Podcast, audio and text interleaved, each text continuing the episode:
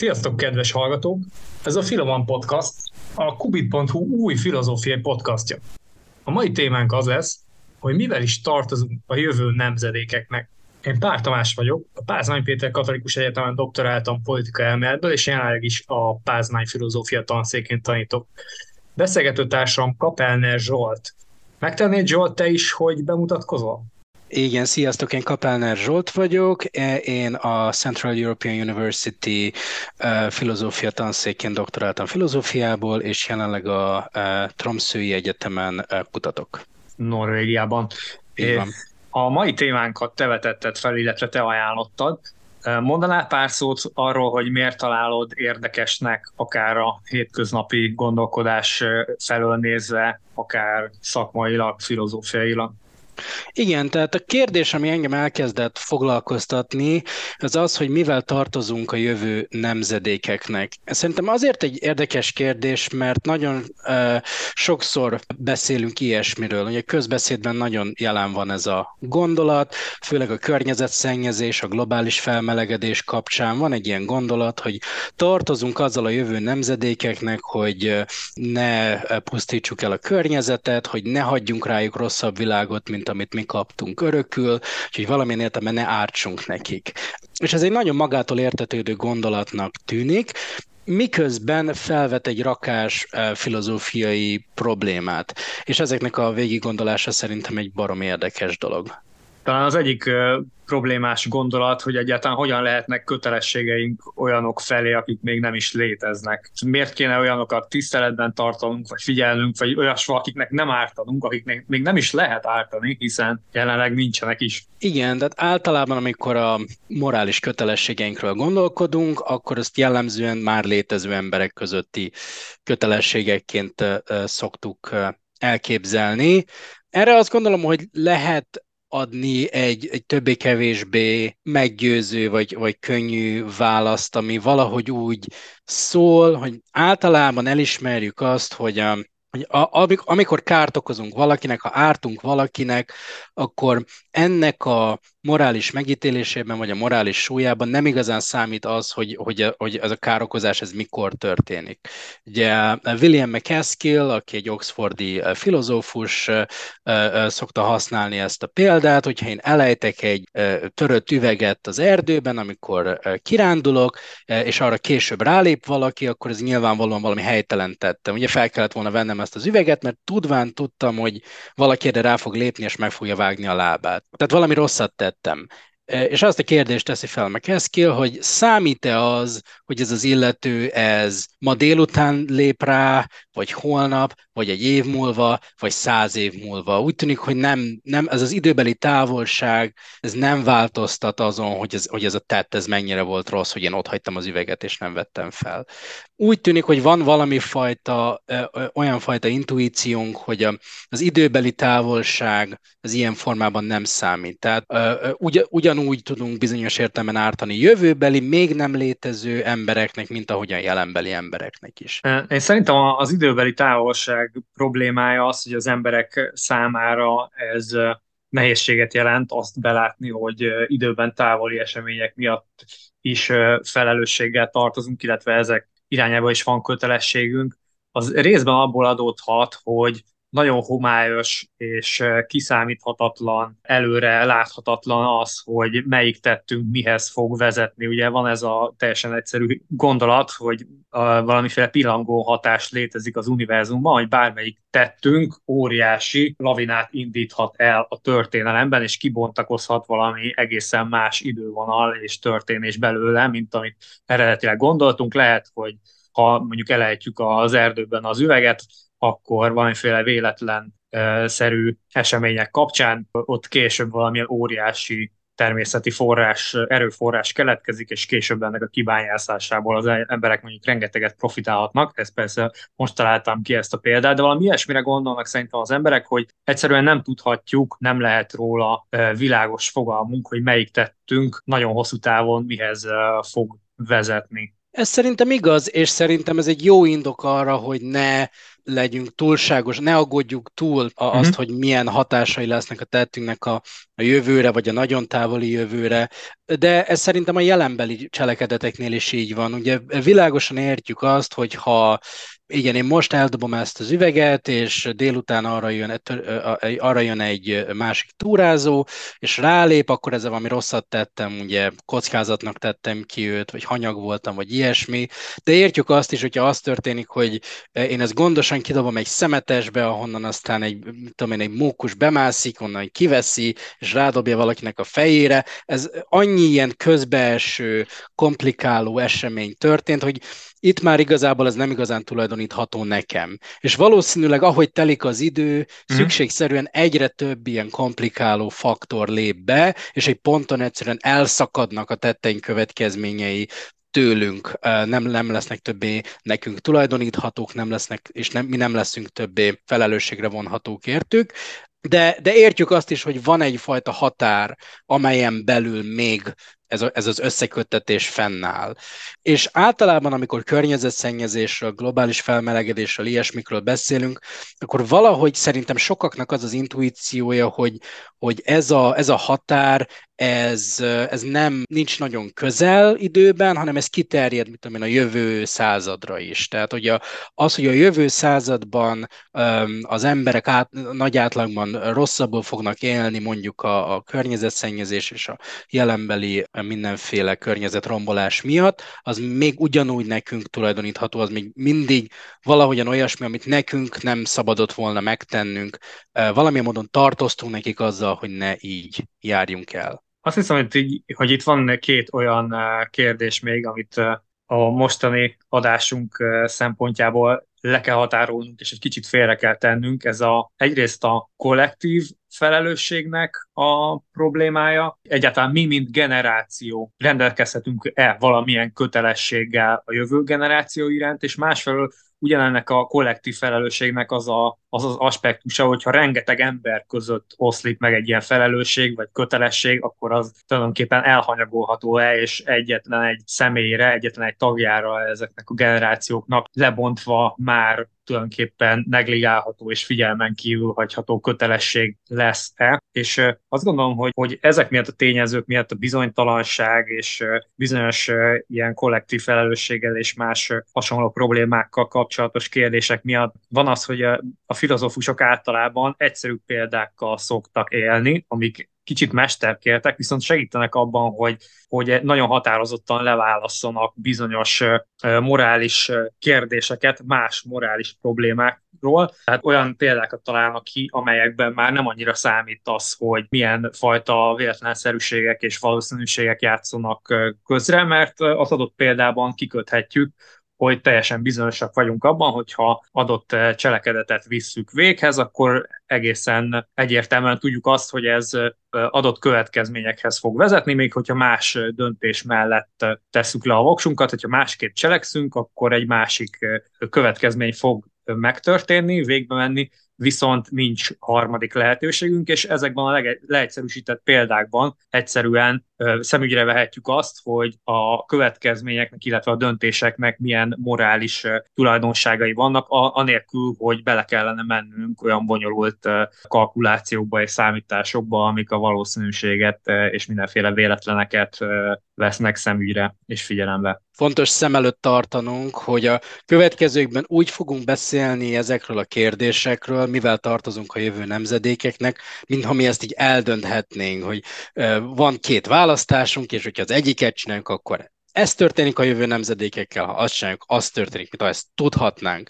Meg mint hogyha lenne egy darab valaki, aki ezeket a döntéseket meghozza. És nyilván ez egy leegyszerűsítés. Ezt nyilván tudjuk, azért élünk leegyszerűsítésekkel, amiért a hétköznapi gondolkodásban is, meg a tudományban is szoktunk élni leegyszerűsítésekkel, hogy világosabban láthassuk egy probléma természetét, Ez tényleg fontos szem előtt tartani, és nyilvánvalóan számolnunk kell azzal, hogy pont amiatt, mert ilyen leegyszerűsítéseket alkalmazunk, az, amit itt elmondunk, az nem lehet a teljes történet. Nem meríthetjük ki az összes releváns megfontolást itt, hanem lesznek ilyen komplikációk, amelyek például abból adódnak, hogy nincsen sem egyetlen ember, sem egyetlen csoport, aki közösen egyszer csak eldönthetni, hogy mi fog történni a jövő nemzedékekkel, hanem ezek roppant, ponyolult, komplex folyamatok, és, és meg annyi különféle döntés révén jönnek létre, de ettől függetlenül gondolkodhatunk arról, hogy ebben a baromi bonyolult hálózatban mégis milyen fajta célok, milyen fajta elvek, milyen fajta megfontolások kellene, hogy vezéreljék a mi cselekedeteinket. Tehát bár egyikünk sem fogja eldönteni azt, hogy mi történik a jövő nemzedékekkel, érdemes elgondolkodni azon, hogy szerintünk minek kéne történnie velük ahhoz, hogy tudjuk, hogy amikor konkrét helyzetek elé állunk, hogy mit tudom én, hogyan szavazzunk egy választáson, vagy, vagy milyen szervezeteknek ajánljunk fel támogatást, vagy miről próbáljuk meggyőzni a szomszédainkat, akkor hogyan érdemes gondolkodnunk a, a felelősségünkről és a kötelességeinkről. Igen, én is azt gondolom, hogy, hogy ezek azért nem figyelmen kívül hagyható morális kérdések, hogyha már egyszer valamennyire tisztába jövünk azzal, hogy milyen tetteknek milyen következményei mennyire valószínűek, utána már nagyon is figyelembe kell vennünk a morális tényezőt, vagyis azt, hogy melyik lenne a helyes és melyik nem. Az egyik ilyen híres példa, ami kicsit mesterkértebb, de nagyon nagy filozófiai karriert futott be, mióta ezt Derek Parfit filozófus bemutatta, ez a non-identity problem, amiről úgy gondoltuk, hogy érdemesebb lenne hosszabban is beszélgetnünk. Zsolt, megtennéd, hogy bemutatod ezt akár egy példával illusztrálva? Igen, igen, köszönöm. Tehát ez a nem azonosság problémája, ugye non-identity problem, ezt általában a következő típusú példával szokták szemléltetni. Képzeljük el, hogy van valaki, nevezzük mondjuk Abigailnek, aki azon gondolkodik, hogy gyereket vállaljon. Abigail tudja azt, hogy ha most gyereket vállal, akkor az a gyerek valamilyen súlyos fogyatékkal fog megszületni, ami miatt egy igencsak nehéz nehézségekkel teli életet fog élni. Ez azért van, mert Abigailnek van valamilyen betegsége, valami vitaminhiánya, vagy valami ilyesmi. Abigail tudja azt is, hogy ez az ő állapota, ez könnyen orvosolható. Hogyha mondjuk két hónapig szed valami fajta gyógyszert, akkor kigyógyul belőle, és ha akkor két hónap után vállal gyereket, akkor az a gyerek egészségesen fog megszületni, nem lesznek neki ezek a nehézségei. Tehát két választása van, vagy most vállal gyereket, e, és akkor ez a gyerek egy nehézségekkel teli életet fog élni, vagy vár két hónapot, és akkor vállal gyereket. Tamás, mit gondolsz szerinted, hogy kéne neki döntenie? Mi a te intuíciód? Hát az én, én intuícióm egyértelműen az, hogy várnia kellene ezzel. Igen, és szerintem a legtöbb ember ugyanígy gondolja, hogy egy Abigailnek várnia kellene.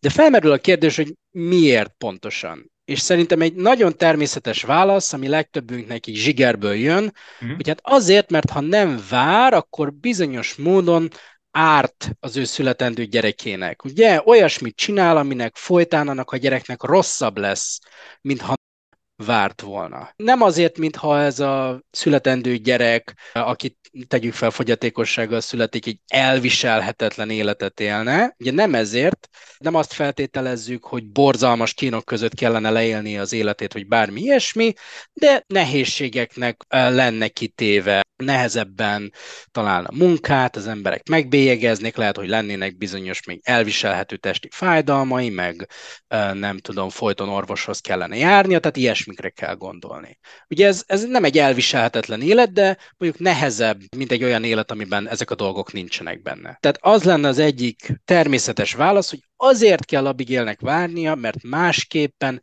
árt az ő születendő gyerekének. Ez eddig világos, ugye? De most ezzel a következő probléma van Parfit szerint. Az a valaki, aki most fogan meg, nem ugyanaz a valaki, aki két hónap múlva fogan meg. Ez két külön ember, nem azonosak. És ha nem azonosak, akkor az a tény, hogy a később megszülető embernek jobb, mint a korábban megszülető embernek, az nem használ senkinek. És hasonlóképpen az, hogy a most megszülető embernek rosszabb, mint a később megszülető embernek, az nem árt senkinek. Az nem egy ártalom, hogy én nem születek meg, de valaki más, akinek rosszabb az élete, megszületik helyettem. Az nekem nem árt. Sőt, a senkinek nem árt. Mert nem arról van szó, hogy van egy darab gyerek, és neki vagy jobb lesz az élete, vagy rosszabb, hanem hogy van egy darab gyerek, és ő vagy létrejön, vagy nem és feltéve, hogy a nem létezés az nem árt senkinek, ugye ha nem létezel, az nem rossz neked, ebből az következik, hogy azzal, hogy Abigail adott esetben nem vár, ezzel nem árt az ő megszületendő gyerekének. Azt fűzném hozzá első körben, hogy szerintem az azért jó példa, mert egy csomó való életbeli esethez nagyon hasonlít. Ugye gyakran mondják a szülők is azt, hogy nem szeretnék még gyereket vállalni, mert nem tudom neki meg, megteremteni a megfelelő körülményeket, és ezért még inkább várnék, még egy kicsit vagyonosodnék, vagy, vagy megteremteném a biztos egzisztenciámat, és hogyha az, amit a non-identity problem, vagy ez a nem azonossági probléma egyáltalán sugal, akkor ilyen indokunk valójában egyáltalán nincs, hiszen nincs értelme összehasonlítani a két esetet egymással, azt, hogyha valaki egy picit rosszabb helyzetben most vállal a gyereket, vagy hogyha egy picit stabilabb helyzetben egy öt év múlva vállal a gyereket. És egy másik ilyen való életből vett illusztráció ehhez David Booninnak a témában írt könyvéből származik, amiben azt írja le, hogy ha jól emlékszem, akkor 2003-ban volt egy ilyen plakátkampány a New Yorki metróban, amin hát ilyen gyerekeket ábrázoltak a plakáton, és az egész az a tinédzser terhesség vagy gyerekvállalás ellen irányult, és az volt a gyerekek mellé írva a plakáton, hogyha ne, még egy kicsit vártál volna velem, hogyha később vállaltál volna, akkor bejuthattam volna az egyetemre, de így, hogy tizenévesen megszültél, így sajnos egyáltalán nem volt erre esélyem, és elestem ettől az egésztől. És hogyha komolyan veszük azt az intuíciót, amit sugal ez a probléma és párfit felvetése, akkor ennek megint csak nincs semmi értelme, hiszen akkor ugye nem ugyanaz a gyerek született volna meg, és aki a plakáton szerepel, ő egyáltalán örülhet annak, hogy legalább megszületett, még ha nem is jár egyetemre, de hogyha a szülő, a tizenéves anya várt volna azzal, hogy egy másik gyereket szüljön később egy biztosabb helyzetben, jobb körülmény fennállásakor, akkor viszont ő egyáltalán meg sem születik. Igen, tehát ugye nem igaz az, hogy te mehettél volna egyetemre, ha hmm. a szüleid várnak. Te akkor nem létezel. Te nem csinálhatsz semmit. Nem vagy. Az, hogy megszületik a te testvérkéd később, aki elmegy egyetemre, az neked nem jó, nem jobb attól, és nem rosszabb. És hasonlóképpen testvérkének sem jobb, és nem rosszabb attól, hogy te születtél meg most. Ez két külön ember. Tehát szerintem ez, a, ez egy abszolút releváns, releváns példa, de felvetődik a kérdés, hogy mi köze van ennek, miért fontos ez a jövő nemzedékek szempontjából. Oké, okay, van itt, van itt valami fajta furcsaság, persze, de, de miért számít ez a jövő nemzedékek szempontjából? Szerintem azért számít, és azért szokták ezt ebben a témakörben gyakran felhozni, mert gondoljunk bele abba, hogy mennyi mindennek kell együtt állni ahhoz, hogy egy adott pillanatban egy adott ember jöjjön létre, vagy foganjon meg. Ugye? Tehát ha már az a tény, hogy a példabeli Abigail vár két hónapot, azt eredményezi, hogy egy tök másik ember jön létre, hiszen egy másik petesej találkozik egy másik spermával, és másfajta hatások érik azt a gyereket, és egy egészen másik személy lesz.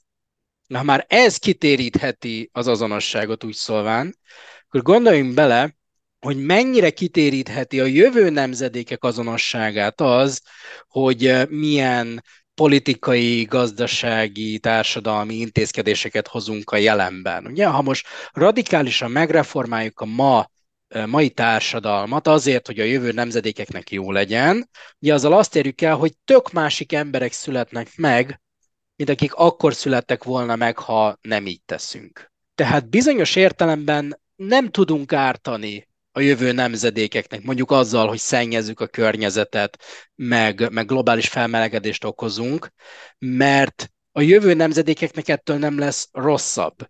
Másik, egy másik jövőbeli nemzedék fog megszületni, hogyha mindezt nem tesszük. De azzal, hogy létrehozunk egy másik, boldogabb, jobb állapotban lévő nemzedéket, azzal nem tettünk jót azoknak, akik cserébe nem születnek meg, és fordítva, azzal, hogy létrehozunk egy boldogtalanabb nemzedéket, azzal nem ártottunk azoknak, akik különben megszülettek volna, vagy akik, akik a másik választás esetén megszülettek volna. Kicsit érzékletesebben én úgy tudnám tenni, hogyha belehelyezkednék a jövő generációnak, vagy a születendő gyereknek a perspektívájába, és onnan nézném ezt az egészet, és azt mondanám, hogy tegyük fel, hogy legyen, legyen arról a gyerekről szó, aki ugye beteg, de mégis vállalja Abigail, hogy megszüli őt, akkor ő mondhatja azt, hogy hát valóban betegen születtem meg, ez nem túl jó, de legalább, de legalább megszülettem, és legalább vagyok, és ugyanígy a másik esetben a jövő generáció mondhatja, hogy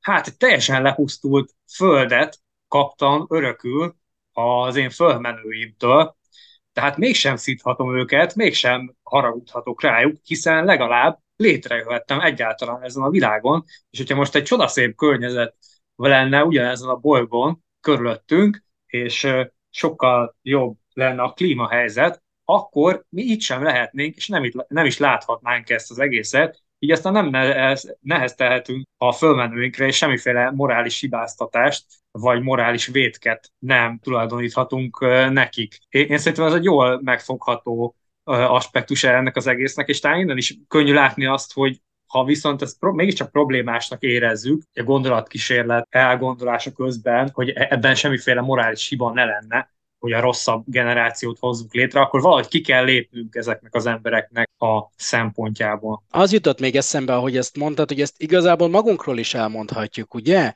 Tehát azt gondolhatnánk, hogy milyen jó lenne, jó lett volna, ha a múltbeli generációk kicsit jobban bánnak a földdel, mm.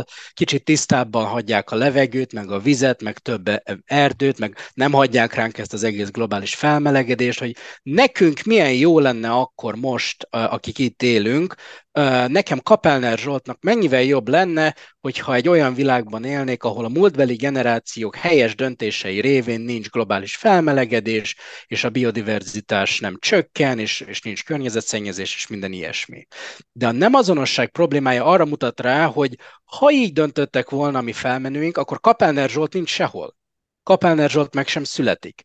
Tehát én nekem, én eh, semmilyen módon nem tudnám élvezni az előnyeit ezeknek a jó döntéseknek. Tehát én nem róhatom fel azt a, a múlt generációinak, hogy ők nekem tettek valami rosszat azzal, hogy eh, olyan döntéseket hoztak, aminek révén a világ olyan lett, amilyen, mert ha máshogy döntöttek volna, akkor én nem is vagyok. Ők azzal nekem nem használnak, hogy helyettem létrehoznak egy, boldogabb generációt. És igen, akkor felmerül a kérdés, hogy ha továbbra is azt gondoljuk, hogy tartozunk valamivel a jövő nemzedékeknek, akkor miben áll ez a tartozás? Mert úgy tűnik, hogy azzal nem tartozunk nekik, hogy ne ártsunk nekük, hogy ne tegyük rosszabbá a a jövőben létező emberek életét, mint amilyen egyébként lenne. Ugye a nem azonosság problémája azt mutatja meg, hogy bizonyos értelemben nem tudjuk rosszabbá tenni azoknak az embereknek az életét, hanem létre uh-huh. tudunk hozni jó életeket, meg rossz életeket, vagy jobb és rosszabb életeket. És igazad van, úgy tűnik, hogy ha választ akarunk adni arra a kérdésre, hogy mivel tartozunk a jövő nemzedékeknek, akkor ki kell lépnünk ebből a személyeket érintő nézőpontból. Ezt úgy szokták az angol filozófiai szaknyelvben mondani, hogy person affecting views. Tehát ami, ami arról szól, hogy a jövőbeli nemzedékekkel kapcsolatos kötelességeink azok a konkrét jövőbeli embereket érintő ártalmakról, károkról, ilyesmikről szólnak, ezekben gyökereznek. És ehelyett valamilyen fajta impersonális vagy személytelen nem személyeket érintő nézőpontra kell helyezkedni. Hogy nézne ki egy ilyen felfogás, vagy egy ilyen megközelítés? Kicsit kifacsarva a dolgot lehetne úgy felfogni ezt, hogy az univerzum szempontjából kellene valamilyen jó jövőt összehoznunk itt nekünk a Földön, de talán úgy is meg lehetne ezt fogalmazni, hogy az lenne a feladatunk erkölcsi szempontból nézve, hogy minél több értéket, minél jobb világot teremtsünk és hagyjunk magunk után, és minél értékesebb világban élhessen a jövő generáció, A... Tehát minél kevesebb szenvedés legyen, minél hmm. kevesebb nyomor, minél kevesebb nélkülözés. Ugye függetlenül attól, hogy kik fognak létezni a jövőben, akár kik is a jövőbeli nemzedékek, bármi is az ő azonosság, tök mindegy, akárki is lesz ott, minél jobb világban éljen. Valami ilyesmi lenne az, amivel tartozunk a jövő nemzedékeknek. Igen, ezt az akárkit, ezt kétszer aláhúznám, hogyha lehet, tehát, hogy nem kell, hogy pont ugyanaz az ember legyen, akinek jobb lesz majd, nem kell ilyen összehasonlításba belemenni, hanem akárki is lesz az, valami jobbat tapasztalhasson meg, nagyobb boldogságban lehessen eh, része. Ez talán egy egyszerűen megragadható intuíció ezzel kapcsolatban, és hogyha innen nézzük a problémát, akkor belátható az, hogy, hogy igenis van különbség aközött, hogy valaki eh, mondjuk Abigail most vállal egy eh, beteg gyereket, vagy később vállal egy egészséges gyereket, és mondhatjuk, hogyha ezt elfogadjuk, hogy van egy ilyen személyektől független a, a rájuk gyakorolt hatástól független nézőpont, az értékeknek egy ilyen nézőpontja, akkor egyértelművé válik, hogy itt van egy morális kötelesség a jobb, boldogabb generáció létrehozására. Igen, tehát nem az volt Abigail hibája, amikor úgy döntött, hogy nem vár, hogy ezzel ártott az ő megszületendő gyerekének, hanem az, hogy több nehézséget, szenvedést, kevesebb örömöt hozott a világban, mint amennyit hozhatott hmm. volna, valami ilyesmi. Ezzel viszont az a problémám ezzel a nézettel, hogyha így ragadjuk meg, ahogy ezt próbáltuk érthetővé tenni most, hogy ez túlságosan hasonlít a rossz hírbe keveredett utilitarizmus nézőpontjára, ami ugye az az álláspont, az a morálfilozófia álláspont, mi szerint jólétet kellene maximalizálni a társadalomban, vagy egyáltalán világban, minél több boldogságot termelni, és minél kevesebb szenvedést létrehozni, vagy minél inkább megakadályozni azt, hogy az emberek szenvedhessenek. Ez nem csak ugye nem miatt hangzik rosszul, mert ugye ezt haszonelvűségnek hívják, és ez eleve nem túl szimpatikus álláspont, hanem elég sok filozófiai problémája, erkölcsfilozófiai nehézsége is van ennek a nézetnek, vagy nem tudom, hogy szerinted milyen esélyekkel indul ez az álláspont? Azt gondolom, hogy először is érdemes kiterítenünk a kártyáinkat, és elmondani, hogy mind a ketten azt hiszem erőteljes antiutilitaristák vagyunk, mi nagyon nem találjuk meggyőzőnek ezt az elképzelést, és ezzel nem vagyunk egyedül a filozófusok között, de érdemes megjegyezni, hogy nagyon sokan voltak és vannak, akik ezt egy nagyon meggyőző elképzelésnek tartják, hogy hát mi, a, mi az erkölcsi kötelességünk az, hogy minél több boldogság, öröm, jó dolgok legyenek a világban, és minél kevesebb szenvedés és fájdalom. Nagyon sokan azt gondolják, és gondolták, hogy, hogy igen, erről szól a moralitás. Igen, és szerintem nem véletlen az, hogy az utilitarizmus nagyon jó esélyekkel indul valójában, hogy a saját kérdést megválaszolja, mert az mindenképpen az előnyére szól az utilitarizmusnak, hogy egy nagyon-nagyon egyszerű állás Természetesen a filozófusok ezt is bonyolították mindenfelé, és rengeteg verziója létezik.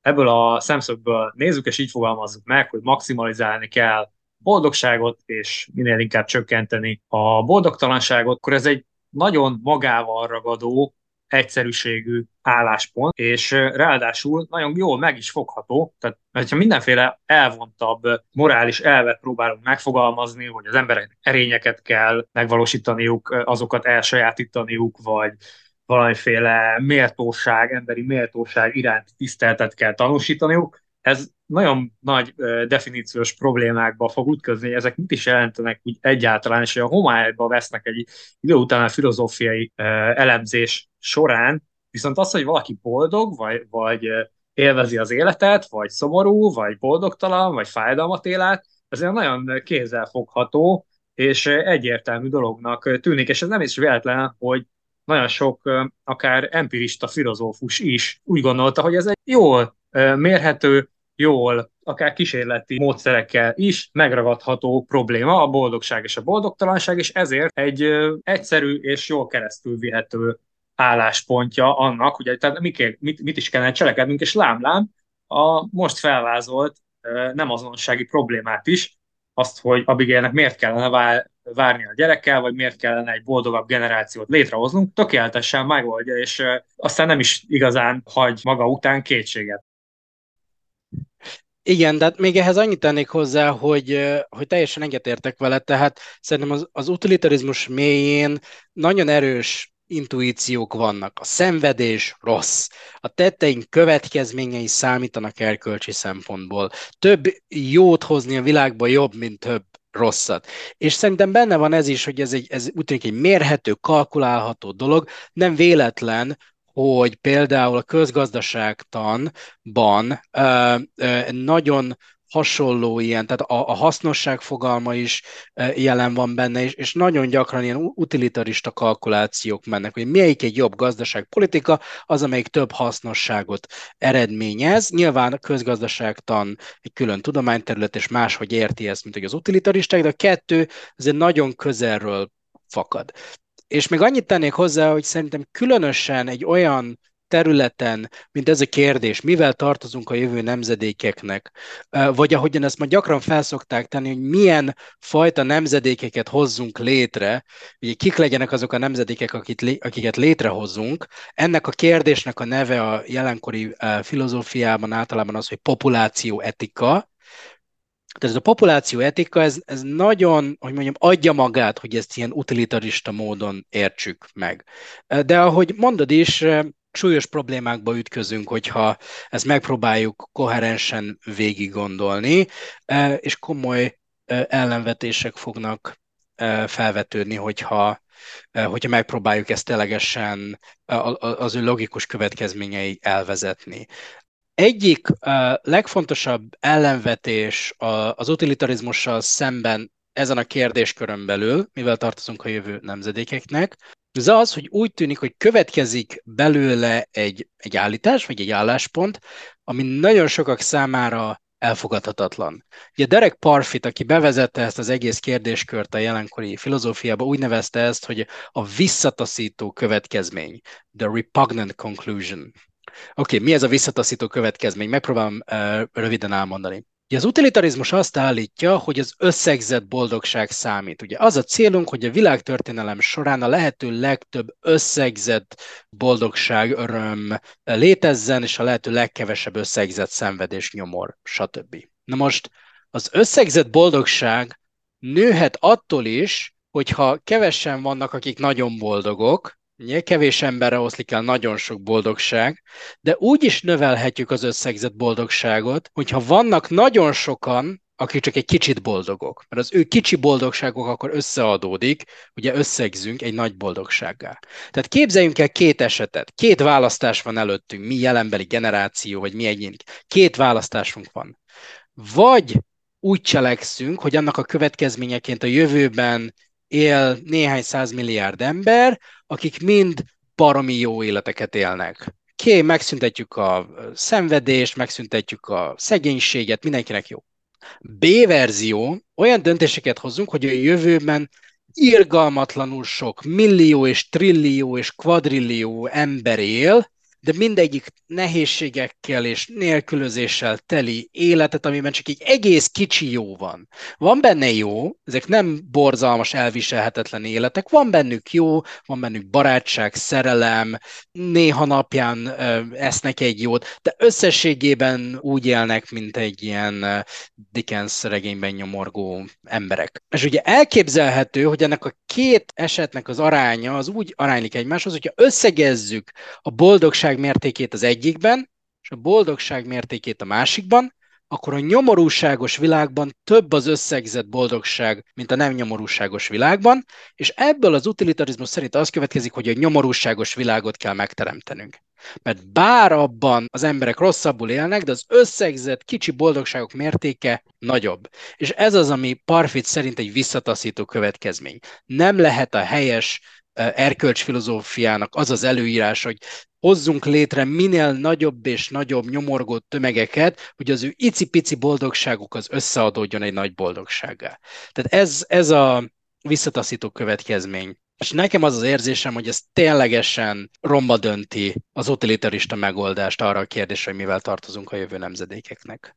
Egy pár dolgot hozzáfűznék ehhez. Az egyik, hogy én nagyon örülök, hogy emlegetted ezt a Dickens regényt, mert ezzel a példával az szokott lenni az egyik probléma, hogy hogyan is kellene elképzelnünk azt, hogy valakinek csak kicsit jó, csak kicsit boldog az élete, és hogyha ezt idealizált formában képzeljük el, hogy nem olyan rossz neki, és nem megyünk bele a részletekbe, akkor könnyen átfordulhat itt az ítéletünk azzal kapcsolatban, hogy mégiscsak a több ember, de személyen kisebb boldogságot kellene választanunk. Így szerintem a Dickens regény példája által ez jobban megfogható és érthetőbb az, hogy miért tartózkodnánk ettől. A másik megjegyzés ugye az is fontos, amit már korábban beszéltünk, hogy azáltal, hogy nem hozzuk létre ezt a rengeteg embert, ezt a többletét az embereknek, az egyik példában a másik esetben szereplőkhöz képest, tehát, hogyha ha megmaradunk annál a kikötésünknél, amit még korábban deklaráltunk, hogy ha valakit nem hozunk létre, és egyáltalán nem fog megszületni, akkor nem ártottunk neki,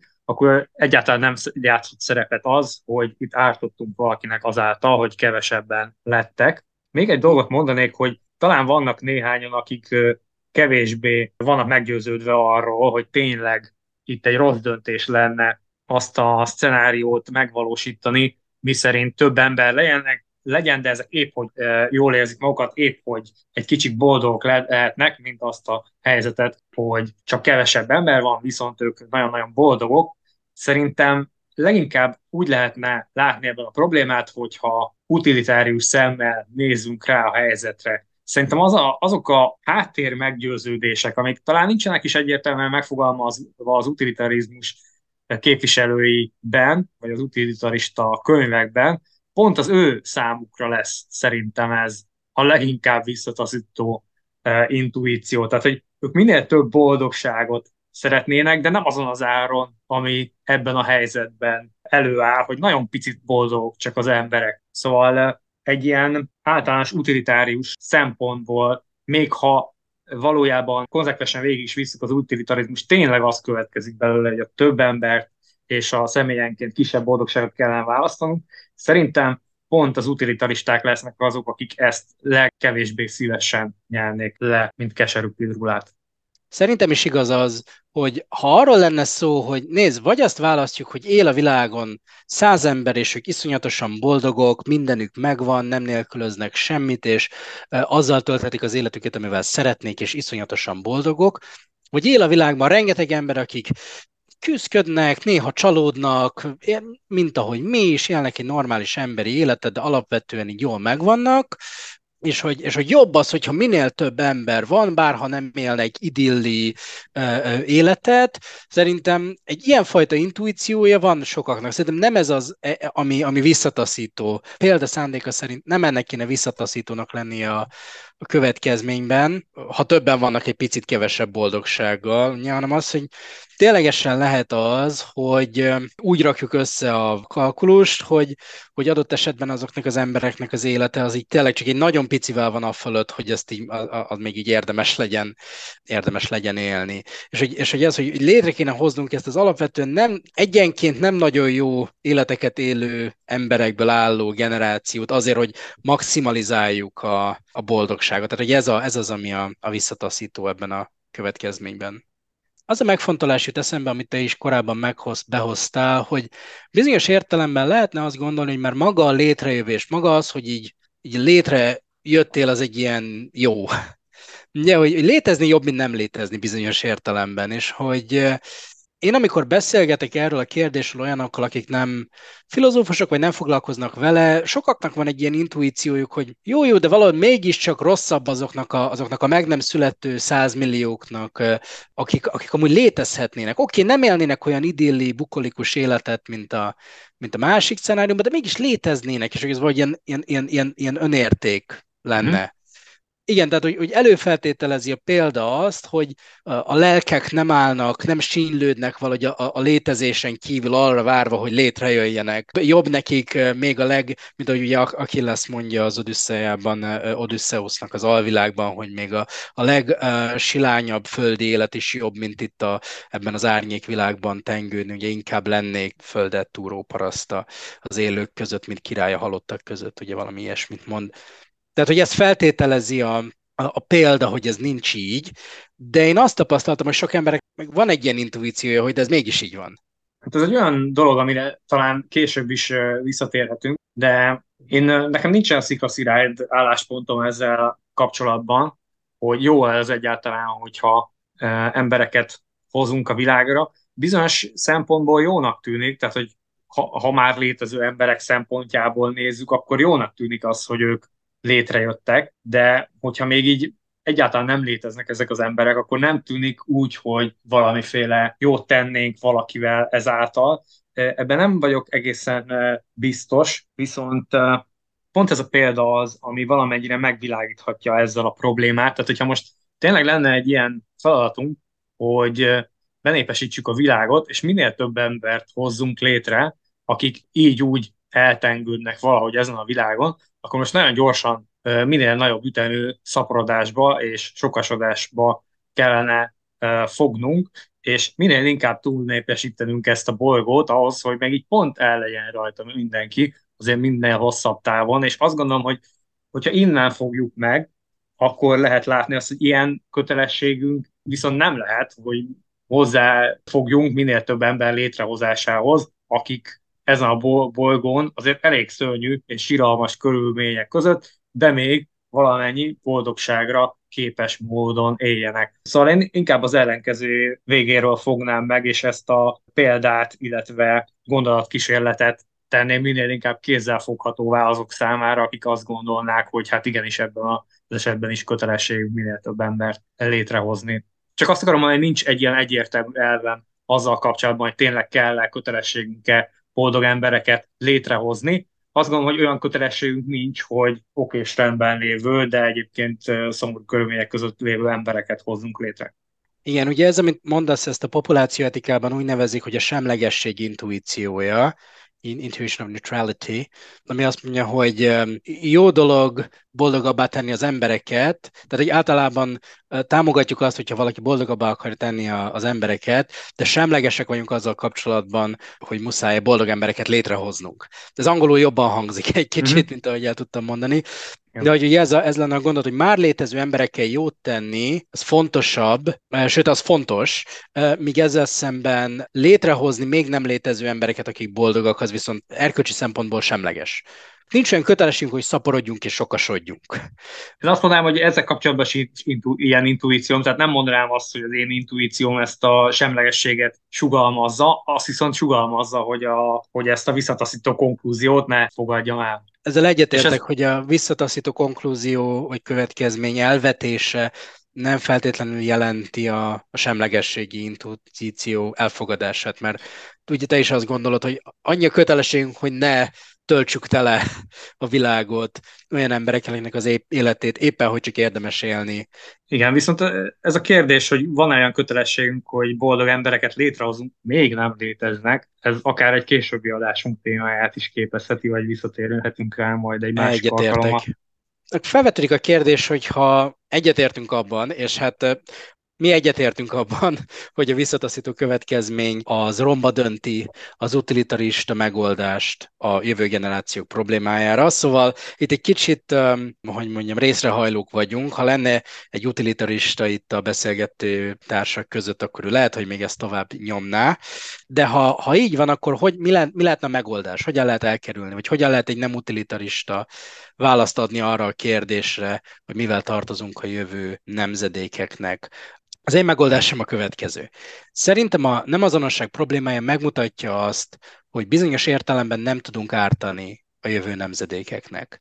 De ez nem feltétlenül jelenti azt, hogy nem tehetünk velük semmi rosszat. Néha anélkül is tehetünk rosszat másokkal, hogy ártanánk nekik. Arra gondolok, amikor például olyan módon járunk el valakivel szemben, ami tiszteletlenséget fejez ki az ő irányában, hogy úgy járunk el valakivel szemben, mint hogyha az ő érdekei vagy szempontjai nem számítanának, amikor valakit puszta eszközként kezelünk a saját saját céljaink eléréséhez. Ez, ez akkor is rossz, hogy az történetesen nem árt az illetőnek, tehát Hát az egyik példa arra, hogy hogy lehet rosszat tenni valakivel, anélkül, hogy ártanánk neki, hát képzeljük el, hogy van valaki, szeretne mesztelen embereket látni, és ezért egy, egy uszodában, vagy, vagy egy edzőteremben, így az, az öltözőben ő így bekúszik a szellőzőbe, vagy elbújik a fal mögött, ott csinál egy ilyen rést, és akkor ott kukkol. De ennyit csinál, semmi más, nem, nem, nincs olyan szándéka, és soha nem is csinál semmi olyasmit ezen túlmenően, amivel nem, nem erőszakoskodik, másokkal nem mutogatja magát, nem teszi fel, ezek, nem készít képeket, amiket feltesz az internetre, csak ott nézi őket a beleegyezésük nélkül, kukkolja őket. És azt gondoljuk, szerintem joga, hogy ez az ember rendkívül tiszteletlen azokkal szemben, akiket kukkol. Nem árt nekik, hiszen nehéz lenne azt mondani, hogy bármivel is olyan értelemben rosszabb ezeknek az embereknek, hogy mondjuk anyagi károkat szenvednének el, vagy a testi integritásuk sérül, nem szenved, nem, nem, nem fáj nekik semmi, nem is tudnak az egészről, hogy a fogalmuk sincs. Leélhetik az életüket úgy, hogy sem, ebből semmit nem tudnak meg. Tehát bizonyos értelemben nem érte őket ártalom, de mégis valami rossz történt velük, valaki más az ő saját vágyai puszta eszközeként kezelte őket, nem tisztelte a méltóságukat, ilyesmik. Szerintem van értelme, és, és én valamennyire szimpatizálok az álláspontoddal egyébként. Nekem egy másik példa jutott eszembe, ami valami hasonlóra utal, de talán jobban hasonlít arra, amikor a jövő generációi számára teszünk valami rosszat, ugyanakkor mégsem árt nekik egy szigorú értelemben.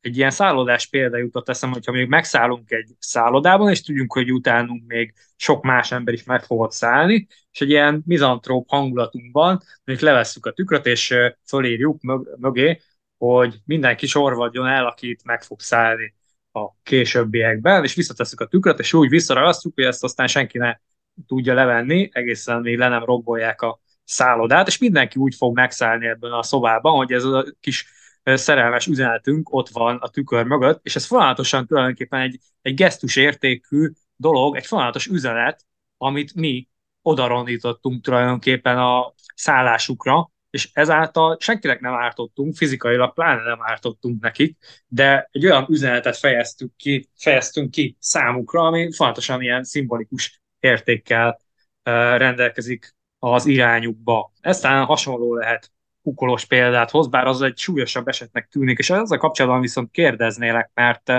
bizonyos aspektusai nem egyértelműek ennek számomra, tehát sokféleképpen is meg lehetne ezt fogalmazni. Például lehetne azt mondani, hogy hogy az embereknek van egy ilyen joga, hogy ne legyenek feléjük tiszteletlenek, vagy a kukkolós példában azt mondhatnánk, hogy joguk van valamiféle intimitáshoz, amit megsért a, a kukkoló, tehát valamiféle jogokkal kellene ezt megragadnunk, vagy inkább a, a felől kellene fölfognunk, hogy az az ember, aki ezt tette, az nem erényes és valami bűnös jellemvonásokkal rendelkezik, vagy milyen irányból kéne ezt fölfogni?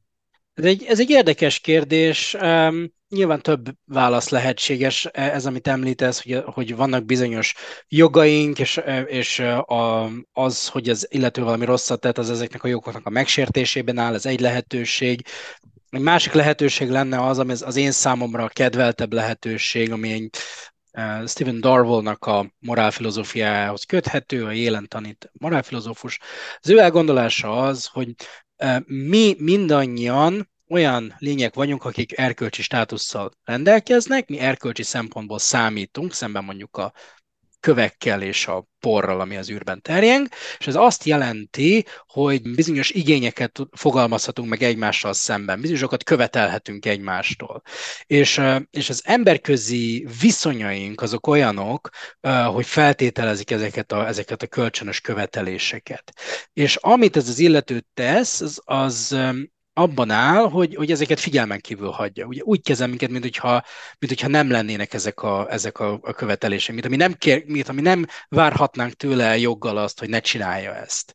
És ilyen módon a kettőnk közötti erkölcsi viszony, ez a, ez a morális pókháló, ami összeköt minket, ez az, amit megszakad és sérül valamilyen értelemben. Tehát nem csak arról van szó, hogy nekem vannak ilyen jogaim, amiket így egy, egy kvázi jogi értelemben így, így birtoklok, és akkor az illetőtől követelhetek valami um, kárpótlás, vagy ilyesmi. Ez lehet igaz, de azt gondolom, hogy ennek a mélyén valami olyasmi rejlik, hogy, hogy a köztünk lévő nem úgy viszonyult hozzám, ahogy az embereknek egy, egymáshoz viszonyulniuk kell. Hát valami ilyesmi lenne az én megközelítésem, de hát ezek ilyen, már-már ilyen metaetikai jellegű kérdések. Uh-huh. Nem haragszok, akkor visszatérnek arra a kérdéshez, hogy, hogy ez hogy kapcsolódik a jövő nemzedékek problémájához, mert első látás az nem nyilvánvaló, nem kukkoljuk a jövő nemzedékeket ilyen módon, ez magától értetődik.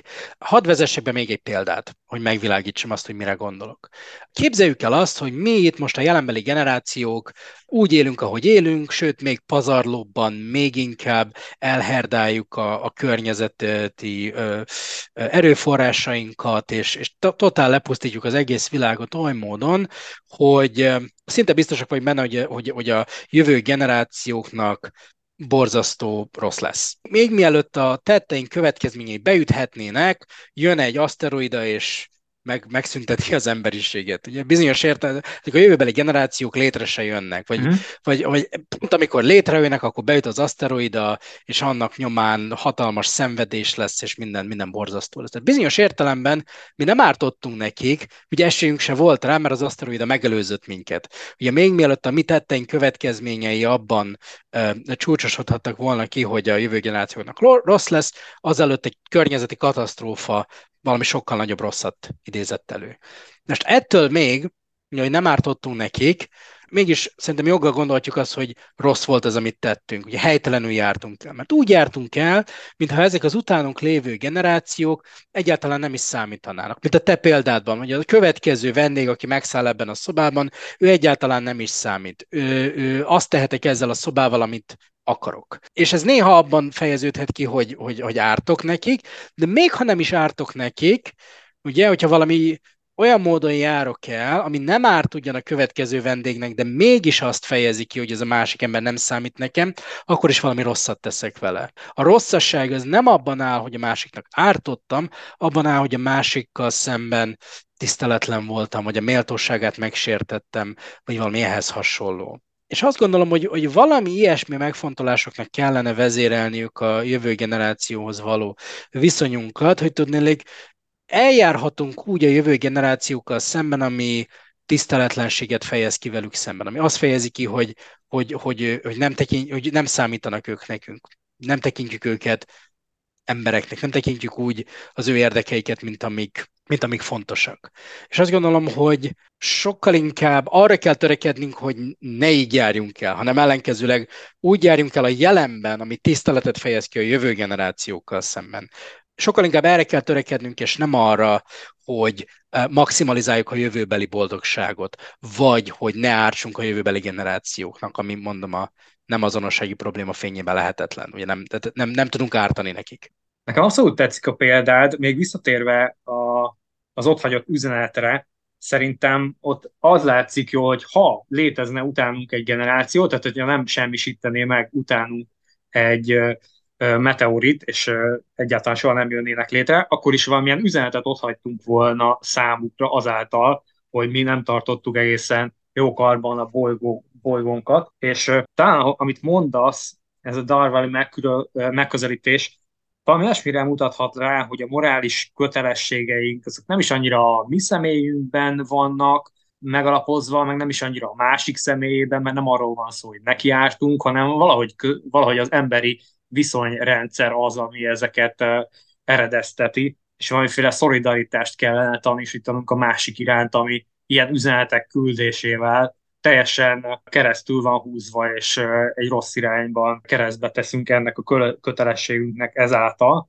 Viszont, hogyha, ugye, hogyha nem ezt a nagyon jó példát használtad volna, hogy megszűnik a következő generáció, ami által viszont látjuk azt is, hogy nem feltétlenül bennük, nem ők a, a forrásai ennek az erkölcsi kötelességünknek, akkor azt lehetett volna felvetni veled szemben, hogy itt megkerülted a kérdést, hiszen hogyha azt mondjuk csak, hogy egyszerűen tiszteletben kell tartanunk az utánunk következőket, úgy egyáltalán, akkor hogyha nem azok az emberek léteztek volna, mint akik a későbbi döntésünk eredményeképpen születnek meg, például Abigail esetében, hogyha a vár és egy másik gyerek születik meg, akkor ő iránt tisztelettel lett volna, de hogyha a korábbi gyereke születik meg, akkor ő iránt nem volt köt, tisztelettel, de még mindig azt mondhatja ugye a gyerek, hogy egyáltalán örülhet annak, hogy megszületett, még így is, hogy nem volt iránt a tisztelettel az anyukája, vagy a helyzete iránt, és én visszatérnék még, hogyha megengeded egy kérdéshez, amit mindenképpen föl szerettem volna vetni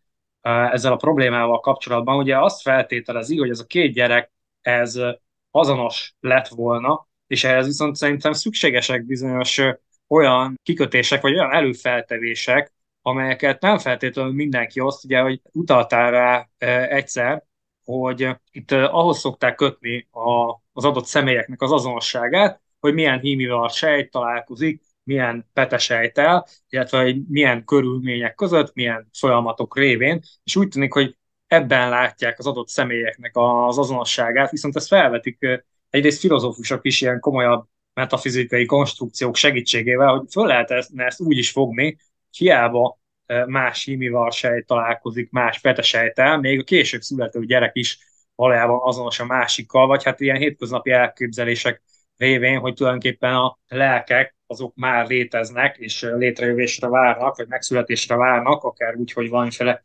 reinkarnáció áll fenn, mégis lehetne azonos a két gyerek a korábban betegséggel születő, meg a később egészségesen megszülető gyermek is. Te mit gondolsz erről, hogy előfeltételez ez a példa valami metafizikai állítást, és hogyha igen, az, az mennyire durván jelenteni azt, hogy az anyagi feltételei az életünknek, a testünk az meghatározza azt, hogy mi kik vagyunk, és melyik személy vagyunk.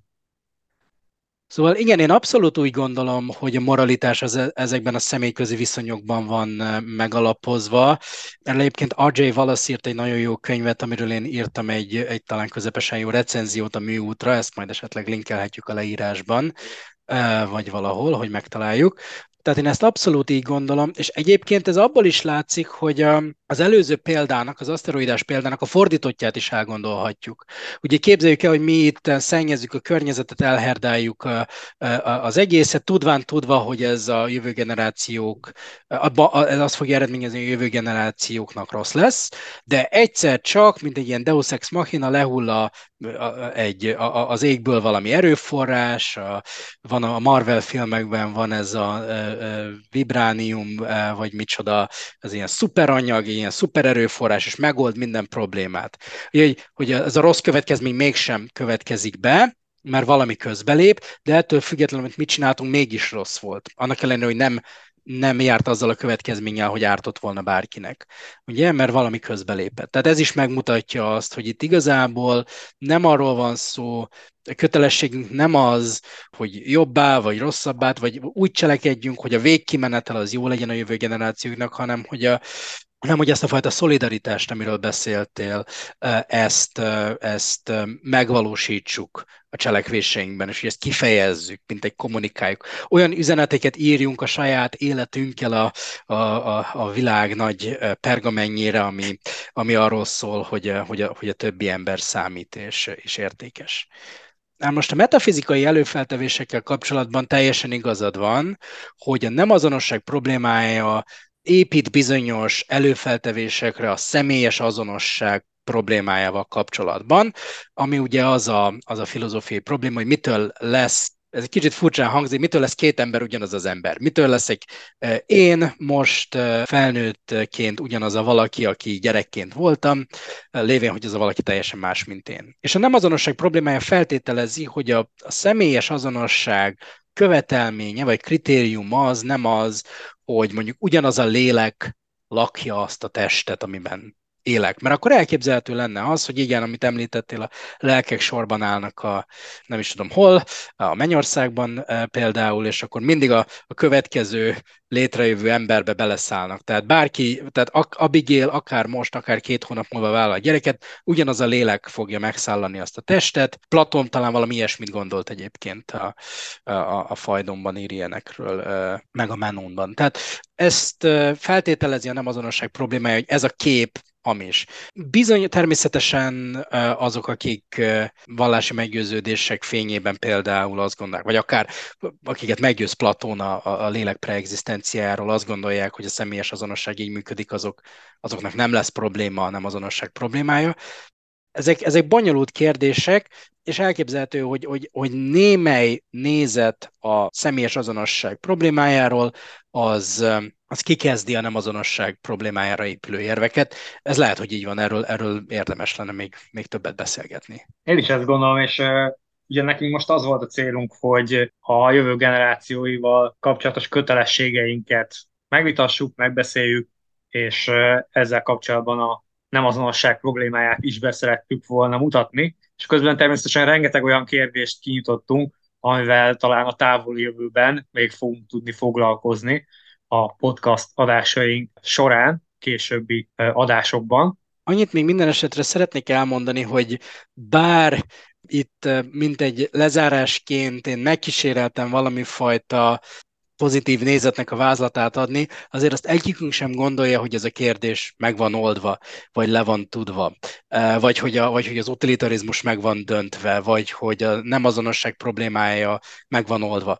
Szeretném hangsúlyozni, hogy ezek most is folyó, jelenleg a, a, jelenkori filozófiában folyó viták, amelyekkel kapcsolatban szerintem mind a kettőnknek változóban lévő, nem megállapodott nézetei vannak, és remélem azért szemléltette ez az adás, hogy mi is küzdködünk ezekkel a kérdésekkel, így birkózzunk velük.